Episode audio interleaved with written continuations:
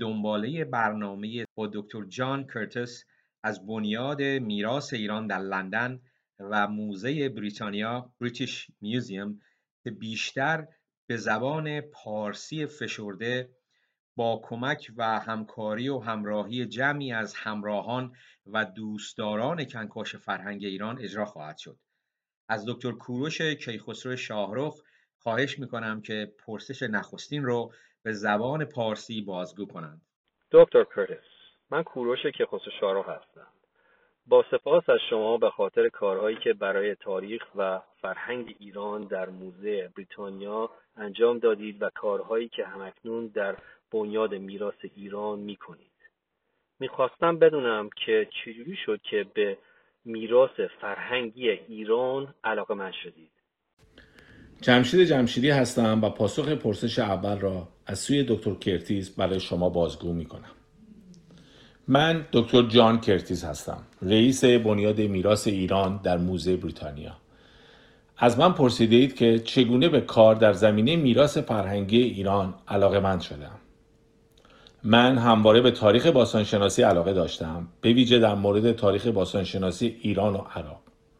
نخستین بار در سال 1969 میلادی که هنوز یک دانشجو بودم، در یک کاوشگری و باستانشناسی در ایران شرکت کردم. این کار در هفتوان تپه منطقه سلماس در آذربایجان بود که آثار باستانی موجود در آن به دوره‌های گوناگون تاریخی از هزاره سوم پیش از میلاد تا پایان دوره ساسانیان در سده 5 پس از میلاد پیوند دارد. این دوره تمرین خوبی بود برای یک باستانشناس جوان مانند من. سپس در سال 1971 میلادی دوباره به هفتوان تپه برای دوره دیگری از کاوشگری برگشتم و در همان سال این شانس را پیدا کردم که به عنوان دستیار پژوهشگر در موزه بریتانیا به کار بپردازم و از آن روز تا به امروز 42 سال است که در این موزه کار می‌کنم و با کوشش خود به مقام فرنشینی بخش خاورمیانه در سال 1989 میلادی رسیدم. اگرچه مرکز کار من در لندن میباشد، ولی من این امکان را داشتم که در پروژه‌های کاوشگری در ایران شرکت داشته باشم و در سال‌های 1973 1974 و 1977 میلادی در کاوش‌های تپه نوشینجان در نزدیک همدان شرکت داشتم که سایت‌های بسیار نامداری هستند از دوره مادها که شامل یک آتشکده هم هست و در هنگام انجام این کاوش‌ها بودم که با همسر خود وستا سرخوش که در آن هنگام در دانشگاه گوتینگهام در آلمان درس می‌خواند آشنا شدم. درود بر دکتر کرتیس. من آرتمیس جوانشیر هستم و از طرف دکتر دالی دستور ترجمه پرسش ایشون رو بازگو می کنم. امیدوارم حالتون در لندن خوب باشه و با سپاس از همه زحمات و علاقه‌مندیتون به فرهنگ ایرانی. دوست دارم بدونم در زمان ریاستتون در موزه بریتانیا در بخش ایران چه پروژه هایی رو انجام دادید. با سپاس از شما. من بهزاد وفاداری هستم و فشرده پاسخ پرسش دوم رو از سوی دکتر جان کرتیس بازگو می‌کنم. هنگامی که در آغاز به موزه بریتانیا پیوستم، کار این دپارتمان تنها پیرامون بخش باستانی خاورمیانه تا پایان دوره ساسانیان یا آغاز دوره اسلامی بود. اما هنگامی که من دپارتمان را به دست گرفتم، بخش دوره پسا اسلامی تا زمان کنون نیز به آن افزوده شد که من مسئول کاوشگری برای این دوره‌ها در ایران هم شدم. ولی باید بگویم که علاقه اصلی خود من همیشه ایران باستان بوده است. پیش از همه باید گفت که بخش بسیار تماشایی نمایشگاه هنرهای ایرانی در موزه لندن با گرد آمده‌ای از هنرهای بسیار عالی ایرانی میباشد که برخی از شما آن را دیدید. مهمترین این آثار کنده‌کاری‌ها و نقش‌های پارسه هستند که در آغاز سده 19 میلادی به موزه لندن آورده شدند. همچنین هستند گنج‌های آمودریا که گنجینه‌ای است از برخی اشیای کوچک ولی بسیار جالب به جا مانده از دوره هخامنشیان از سال‌های 550 تا 330 پیش از میلاد و شامل بیش از 180 جسم سیمین و زرین و سکه است که بین سال‌های 1818 و 1877 در کناره شمالی رود آمودریا که امروز جزو کشور تاجیکستان است به دست آمدند.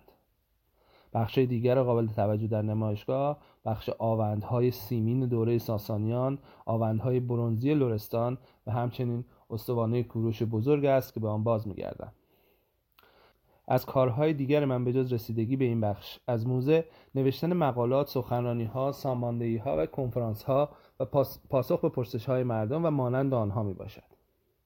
ما نمایشگاه‌های ویژه‌ای نیز در این میان برپا کرده و می‌کنیم که یکی از مهمترین آنها نمایشگاهی به نام امپراتوری از یاد رفته دنیای ایران باستان در سال 2005 بود که تصویری فشرده از ایران باستان به دست می‌داد.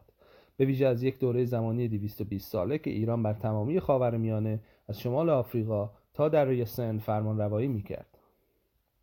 برای ساماندهی این نمایشگاه ما اشیایی را از موزه ملی ایران به امانت گرفتیم و همچنین از موزه لوور در پاریس که دارنده بزرگترین مجموعه‌های یافته‌های باستانی ایرانی در بیرون ایران است. این نمایشگاه بسیار بیننده داشت. میتوان گفت که بر اثر کامیابی این نمایشگاه و رابطه خوبی که موزه ها با سازمان میراث فرهنگی ایران دارند، 4 سال پس از آن نیز نمایشگاه ویژه دیگری را در سال 2009 برگزار کردیم و دوباره اشیای بسیار را از ایران به امانت گرفتیم که البته این بار تمرکز بر روی ایران اسلامی بود و عنوان نمایشگاه هم بود شاه عباس و نوسازی ایران. در میان این وامگیری ها از ایران، این همکاری هم شکل گرفت تا موزه بریتانیا استوانه کوروش بزرگ را که امروزه به شکل نماد ملی ایرانی در آمده است به ایران در سال 2010 امانت داده شود که بسیار مورد توجه قرار گرفت و بسیار نیز خوب برگزار شد. همزمان نیز از سوی آمریکا برای به نمایش درآوردن این استوانه ابراز علاقه شد که پاسخ موزه این بود که این استوانه باید نخست در ایران به نمایش گذاشته شود. چنین چیزی در سال 2013 شدنی شد و این استوانه به 5 سازمان در آمریکا برای نمایش به امانت داده شد که در آنجا نیز بسیار مورد توجه قرار گرفت. نمایش این استوانه به اینجا پایان نیافت و در سال 2014 به هند رفته و در نمایشگاهی که به نام پرنس ویلز نامور است و در بمبئی قرار دارد به نمایش گذاشته شد که در آنجا نیز به ویژه به خاطر حضور پارسیان زرتشتی بسیار مورد توجه قرار گرفت. Dr. Curtis, this is Dr. Jamshid Jamshidi. Thank you so much. We all appreciate your dedication to preserve our Persian culture. Can you kindly tell us what were the challenges involved in organizing the traveling exhibition of Cyrus Cylinder? I think there are really two matters that we wanted to bring to everybody's attention and we wanted to focus on. As I've already said, the Cyrus Cylinder is regarded by many as an Iranian national icon, but it's important, I think, to remember the circumstances in which it was inscribed and in which it was found. It was actually discovered not in Iran at all, but in Iraq at the ancient site of Babylon. Now, Cyrus had conquered Babylon in Cyrus the Great, had conquered Babylon in 539 BC, and after the conquest of the city, he undertook various building works, including repairing the inner city wall. And underneath this inner city wall was buried a clay cylinder that is known as, which is what we know as the Cyrus Cylinder. And it's actually inscribed not in Old Persian script, but in Babylonian cuneiform. And what the cylinder does is describe Cyrus's conquest of Babylon, and then it describes various things that he's doing for the benefit of the Babylonian people. Now, it's sometimes described as the first Charter of Human Rights. Or Foundation of Human Rights. It's not exactly that, but it most certainly is a very important document indeed. So why is it significant? There's really for 4 or 5 different reasons. First of all, Cyrus said that his conquest of Babylon was peaceful. He didn't destroy the city. And as I've already said, he immediately engaged on various building projects and that sort of thing. And that's a very unusual thing at that time. The Assyrian army, for example, or the Babylonian army on campaign, when they captured a city, usually destroyed it and burnt it to the ground. So Cyrus didn't do that. He preserved the city in its entirety. And it's not just the cylinder that says that. The archaeological record bears this out as well. Secondly, he says that he absolved the Babylonians from forced labour obligations. We don't exactly know what that means, but it's probable that under the Babylonian kings, the citizens of Babylon had to spend part of their time working on behalf of the king. Thirdly, he's saying that he's sending back to shrines around the what was now the Persian Empire statues of gods which had been removed and brought to Babylon by the Babylonian kings. And that effectively means that in all the places where these god statues are being sent back to, people can follow their own traditional religions. And fourthly, he's saying that he's allowing deported peoples to go back to the cities from which they'd been removed and forced to come to Babylon. And actually we know that it's this time that the Jewish people were allowed to return to Jerusalem and rebuild the temple there. And we know that because it says so in the Bible. Lastly, there's some evidence that the Cyrus Cylinder is more than a traditional foundation inscription, as some scholars have claimed, because of the discovery of two small fragments of cuneiform tablet in the British Museum which contain part of the same text as the cylinder. And these show that, in fact, it was probably an edict, which, or part of it, was an edict which was distributed around the Persian Empire. So for all these reasons, it's a very special document, and there's absolutely no doubt that Cyrus was a pragmatic ruler who preferred compromise and agreement over compulsion. And his nature and attributes are actually recognized by contemporaries in three different books of the Bible, and indeed by the Greek authors such as Xenophon. So those were really, during the course of the exhibition, the sorts of things we were trying to get across, and to tell people just how important the Cyrus Cylinder was as a document and what it did actually really say. دکتر کرتیس گرامی، با مهرآمیزترین درودها، من دکتر جمشید بلندیان با دیگر ایرانیان در پیوند با خدمات ارزنده شما در رابطه با حفظ آثار فرهنگی ما نهایت امتنان و سپاسگزاری حاصل است. فزون ممنون خواهم شد اگر بفرمایید در چگونگی هماهنگ کردن شما در مشارکت و به نمایش گذاردن استوانه حقوق بشر کوروش کبیر در عرصه جهانی با چه مشکلاتی مواجه شدید. سپاس.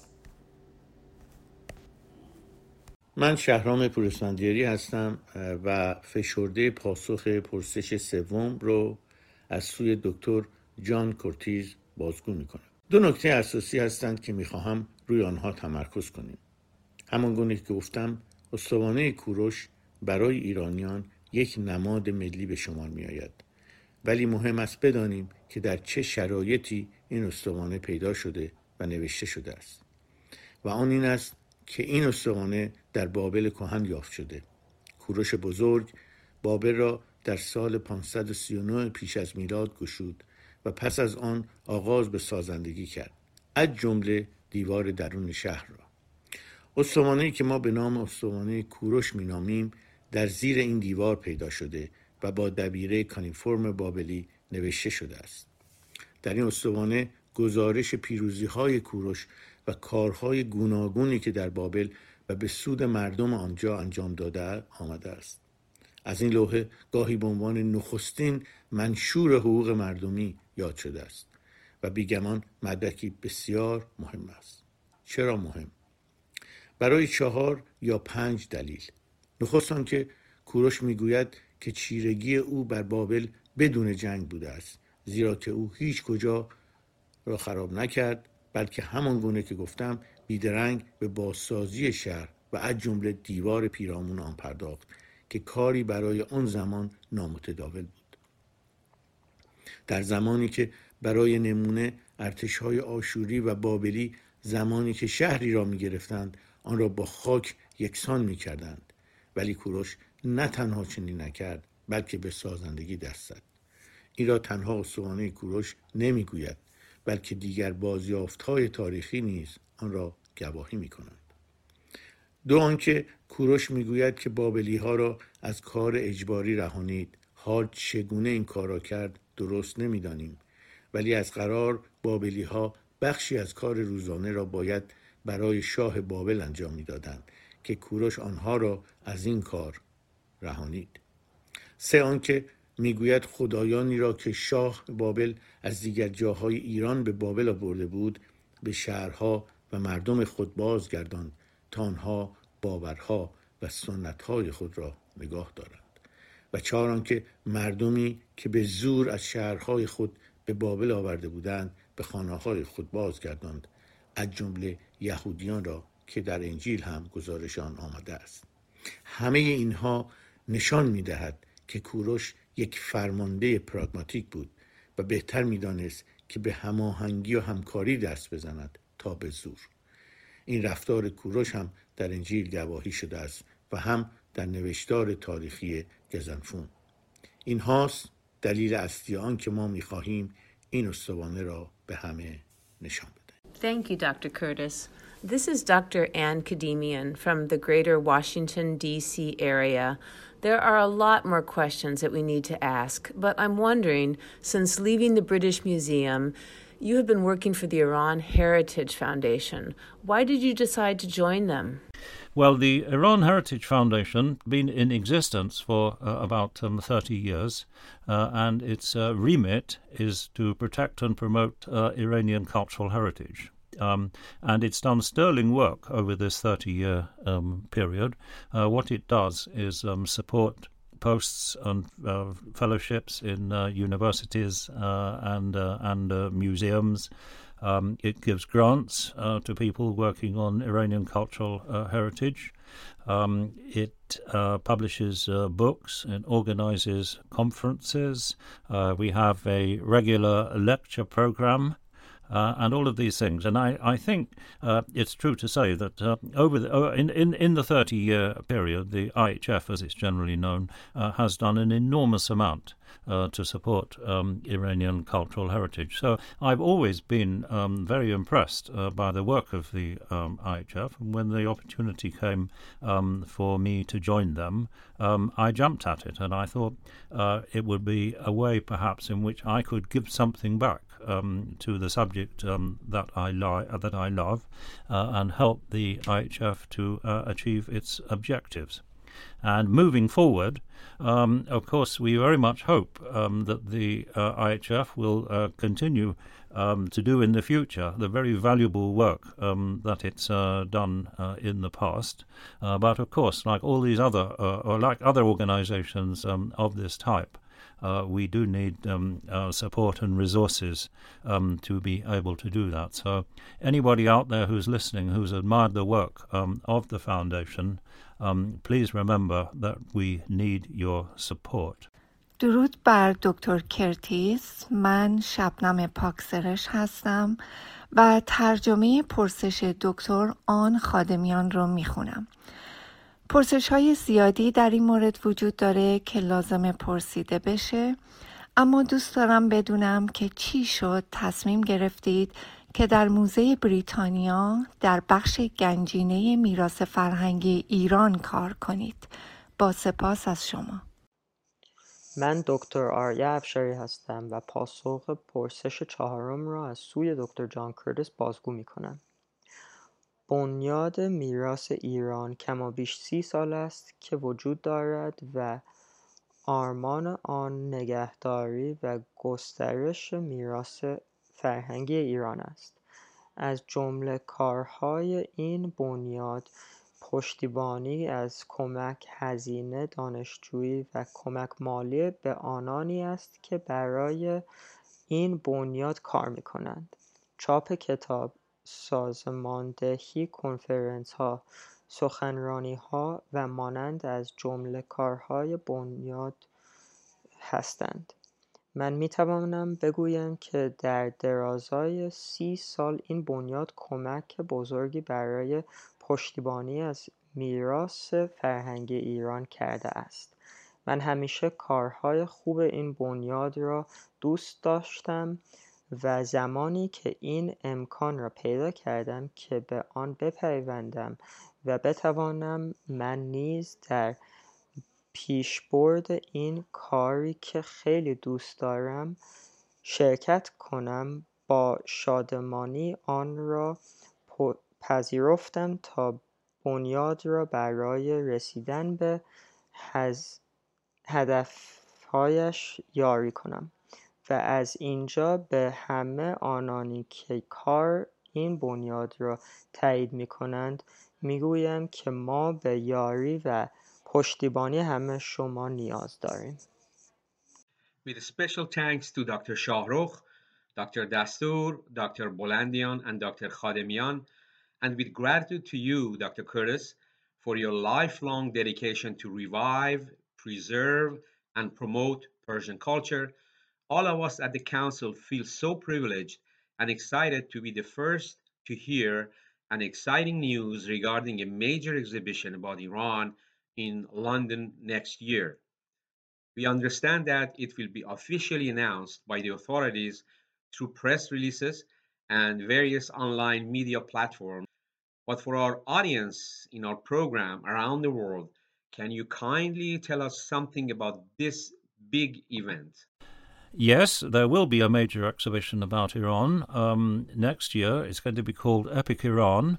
It's going to be at the Victoria and Albert Museum, and it's organized by the Victoria and Albert Museum, the V&A, in collaboration with the Iran Heritage Foundation, those two bodies, in association with the Sarikhani Collection. And the exhibition will be on show from 13th February next year until the 30th of August.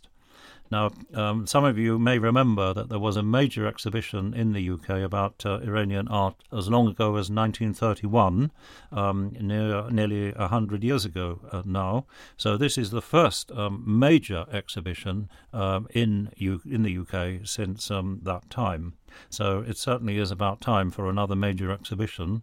And Epic Iran is going to explore 5,000 years of art, design and culture. So the exhibition will cover the period from 3000 BC around about, when history begins in Iran with the first written documents, and it will come right up to contemporary times. So there'll be a variety of material on exhibition, including sculpture, ceramics, carpets, textiles, photography, and film. And I think it will be a very exciting exhibition. Loans will come from international institutions, and there'll also be some objects from the Sarikhani collection. So as the exhibition will be on for such a long time, nearly 6 months, I really hope that some of you will be able in that time to come to London and will be able to see the exhibition. And I look forward perhaps to seeing you there. Thank you very much indeed. با سپاس از همه همراهان ما در این دو برنامه آخرین ما در کنکاش فرهنگ ایران، من خسرو اسفندیار مهرفر هستم و آخرین پرسش رو به پارسی از دکتر جان کرتیس می کنم. چند روز پیش رسما از طرف مقامات انگلستان اعلام شد که در سال آینده نمایشگاه بین‌المللی بزرگی که نشاندهنده 5000 سال تاریخ تمدن و فرهنگ ایران هست به نام اپیک ایران در لندن افتتاح خواهد شد. ممکنه در این مورد کمی توضیح بدید؟ من پرویز منوچهری هستم و پاسخ پرسش 5 رو از سوی دکتر جان کرتیس بازگو می‌کنم. بله، در سال آینده نمایشگاه بزرگی از هنرهای ایرانی به نام اپیک ایران در موزه ویکتوریا آلبرت و با سازماندهی این موزه و با همکاری بنیاد میراث ایران و همچنین بنیاد نیکوکاری سریخانی برپا خواهد شد. زمان برپایی این نمایشگاه از 13 فوریه تا 3 آگوست 2021 خواهد بود. برخی از شما شاید به یاد داشته باشید که در سال 1931 نمایشگاه بزرگی از هنرهای ایران در لندن برپا شده بود و از آن زمان تا کنون چنین نمایشگاه بزرگی که سال آینده خواهیم داشت در بریتانیا برگزار نشده است. نمایشگاه اپیک ایران نمایش دهنده 5000 سال تاریخ هنر، معماری و فرهنگ ایران از کم و بیش 3000 سال پیش از میلاد تا به زمان کنونی خواهد بود.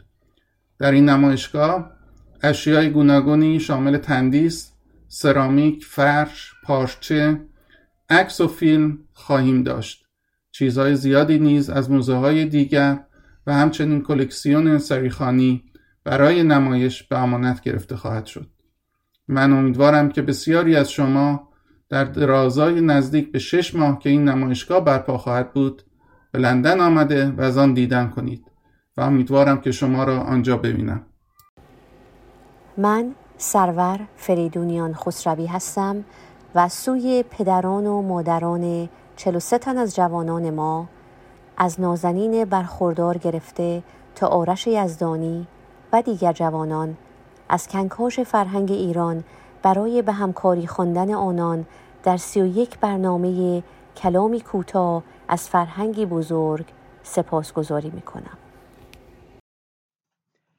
با درود و سپاس و مهر متقابل به تمامی شما عزیزان، همراهان، مهربانان، جوانان پرافتخار ایرانی و هزاران دوست دیگر در 6 قاره جهان و نزدیک به 30 کشور که مشوقین و همراهان ما در این 31 برنامه هفتگی بودند. خداوند ایران، نگاهبان ایران و ایرانی، فرهنگ نیاکانی و هر انسان آزاده نیک‌اندیش و نیک‌کردار در سرتاسر جهان باد. خرد و عشق به همراهتان. بدرود.